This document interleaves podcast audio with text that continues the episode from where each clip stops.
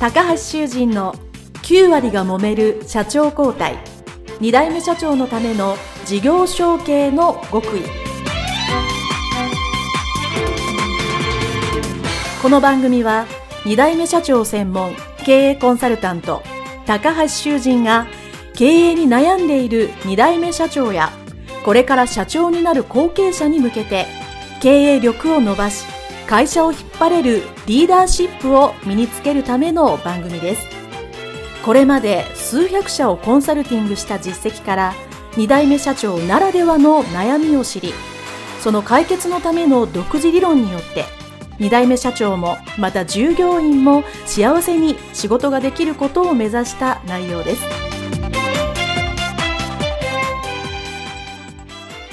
皆さん、こんにちは。事業承継コンサルタント、高橋修司です。本日は、中小企業投資育成株式会社を活用した自社株対策について、としてお伝えをしたいと思います。えー、皆さんの会社はですね、えー、当然事業承継をする場合、いわゆる経営に関する、まあ、社長の役割を引き継ぐ、まあ、経営承継と言われる部分と、当然資産、建物とか土地とかも含めて、えー、一番大きいのは自社株ですね。自社株という資産を経営者か後継者に引き継がなければならないということで、そういうこう資産をね、承継する側面っていうのがあろうかと思います。で、そこでですね、えー、必ず出てくるのは、そういう資産を承継する場合、えー、そういうまあそういう資産というお金ですから、えー、それ引き継ぐのにお金が大層かかるというわけですね。特に、自社株ですね。皆さんの会社が株式会社で、えー、そこにこれまでえ何十年にわたって利益を積み重ねてきた、まあ、総額というふうに大体思っていただいて構わないんですけど、えそれをですね、え次の後継者に渡すときに、えその金額をそのまま、え渡すためにですね、まあ自社株ということで株で受け取るという形になりますから、結構金額が大きくなっているという場合ですね、後継者さんがその大きい金額、まあ数億円とか、えー、何千万とかっていうのを用意して買わなければならないと。いうことになるので、非常に困るということで、そういう対策をね、えー、してるというところあろうかと思います。もちろんこの、えー、ポッドキャストでもいくつかご紹介した中あるんですけど、今日はですね、その中の一つ、えー、中小企業投資育成株式会社を活用した、その投資育成株式会社が投資をしてもらえるということによって株価を下げて事業承継に活用しようという内容についてお話をしたいと思います。えー、この聞き慣れない中小企業投資育成株式会社というのはですね、えー、約50年前ほどにできたですね、えー、半官半民ですね、えー、の会社です。まあ、会社といってもですね、えー、株主が、えー、国とかですね、地方公共団体がメインですので、本当にあの、まあ、銀行さんもそうですよね。株主になってますから、えー、きっちりとした運営をするというのはまず第一にあります。で、そもそもこの、えー、投資育成株式会社はですね、えー、この日本にある中堅中小企業の経営をサポートする。それを投資ということで、えー、お金を投資することによって財務基盤を確かなものにして、その会社が発展するというのを、えー、サポート応援する、会社でございます。えー、ですから、えー、約全国でですね、えー、まあ、3000ほどあるんでしょうか、えー、たくさんのところがね、あの、投資を今も受けていらっしゃるというふうに聞いております。で、通常であればですね、えー、その成長する中小企業、中堅企業に、えー、投資をするということが多いと思うんですけど、えー、こと事業承継に関して言うとですね、えー、どういうふうになるかというとですね、えー、まあ今ある、その株価が高い中小企業にですね、投資育成株式会社さんが増資をするということによって、トータルで株価を下げるというのをやります。えー、これ言葉だけで説明するとですね、非常に長くなるので、ざっくり概要だけ お伝えをしますとですね、えー、まずその増資をするですね、その増資をする金額というのがですね、実は、えー、まあ、一般的に買うよりもかなり安い金額で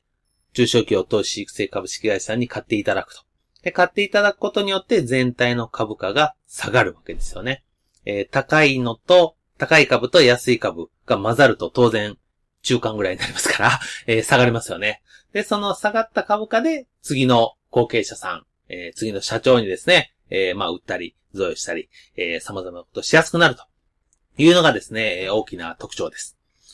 えー、ですので、えー、まあ、気をつけ、その中で気をつけることはですね、やはり当然、安く、えー、割り当てるということで、まあ、いろんな方にね、影響があるので、まずその影響がね、どういうふうにあるのかと。まあ、要は株主がたくさん分散してるとですね、ある特定の、要はその中小企業投資育成株式会社さんだけに安く株を増資で売ると。えー、まあ、買っていただくということになると、まあ、いろいろ問題が出る場合もありますので、えー、当然それをケアしなきゃいけないというのが一つ。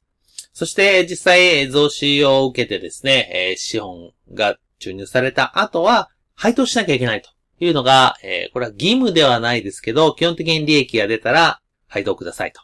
いうことになるので、配当しなきゃいけないと。いうのが一つです。まあ、ただしですね、大きなメリットとしては、えー、中小企業投資育成株式会社さんは投資はしますけども、えー、経営に口は出さないということをですね、これはっきり明言されていますので、えー、ついついね、他の他社の資本が返ってくると、経営に口出されるんじゃないかと、ああだこうだ言ってくるんじゃないかと、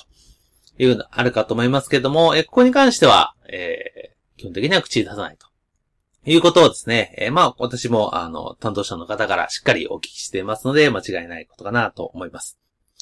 えー、そしてさらにですね、やっぱ株式がさっき言った分散している場合もですね、えー、やっぱり、その、中小企業投資育成投資育成株式会社さんは、やっぱ経営側に立っていただけるということで、えいわゆる安定株主に数えていただけるということがですね、それも一つ、あの、分散してるね、中小企業の株であれば、あの、大切な効果の一つだと思われます。えー、あとはですね、えー、これもまあちょっと、え特殊かもしれないですけども、え、まあ、自己株式、自分の会社の株を自分の会社で買ってるという場合は、え、それを投資育成株式会社さんに買っていただくということも、え、ありますので、まあ、それによって当然、え、資金を、え、自分で自分の株を売却することによって資金を得るということもできますので、その得た資金で次のビジネスを発展させるということになろうかと思います。えー、本来的であればですね、えー、あくまでも投資育成株式会社という名前以上にですね、投資をすることによって、その会社が成長することによって、配当を得て、投資育成株式会社のビジネスに成り立ってますし、投資を得た中小企業はですね、えー、借りるのではなく、自分のそういう自己資本として投資を受けて、それを次の設備を買ったり、新しいビジネスに回していくということで、銀行に借りるよりね、あの、いい循環にさせていくというのが、えお互いの、まあ、ウィンウィンの最高の形ですので、それを目指してやってるわけですけども、事業証券に関してはね、やっぱりそこに株価を引き下げるという視点があります。やっぱり今後ですね、え、事業承継していく上で、いい会社ほど、その株価が高くて、え、市場にお金がかかる。ですね。えー、さっき言ったように株価っていうのはこの、今まで何年、何十年と積み重ねてきた利益の総額です。えー、これまでの経営者さんが非常に頑張って一生懸命貯めたお金と言っても構いません。それにもう一回様々な費用とか税金がかかるというのは僕はいつも言ってますけど、空気に税金がかかるようなもんだと。大層もったいないと言ってますので、えー、で、それをですね、えー、ちゃんとうまくやる、えー、方法が日本にはいくつかありますので、それを活用していただければなと思っております。えー、そしてですね、この中小企業投資育成株式会社さんが、えー、ま、出資とか投資を、えー、いただけるということによって当然信用力っていうのもね、アップしますので、えー、ま、後継者にとってはですね、えー、一つ自分の自信の一つにはなろうかなと思います。はい。えー、今回はですね、えー、中小企業の自社株対策の一つとして、中小企業投資育成株式会社さんの活用について簡単にご説明、ご説明をいたしました。どうもありがとうございました。失礼します。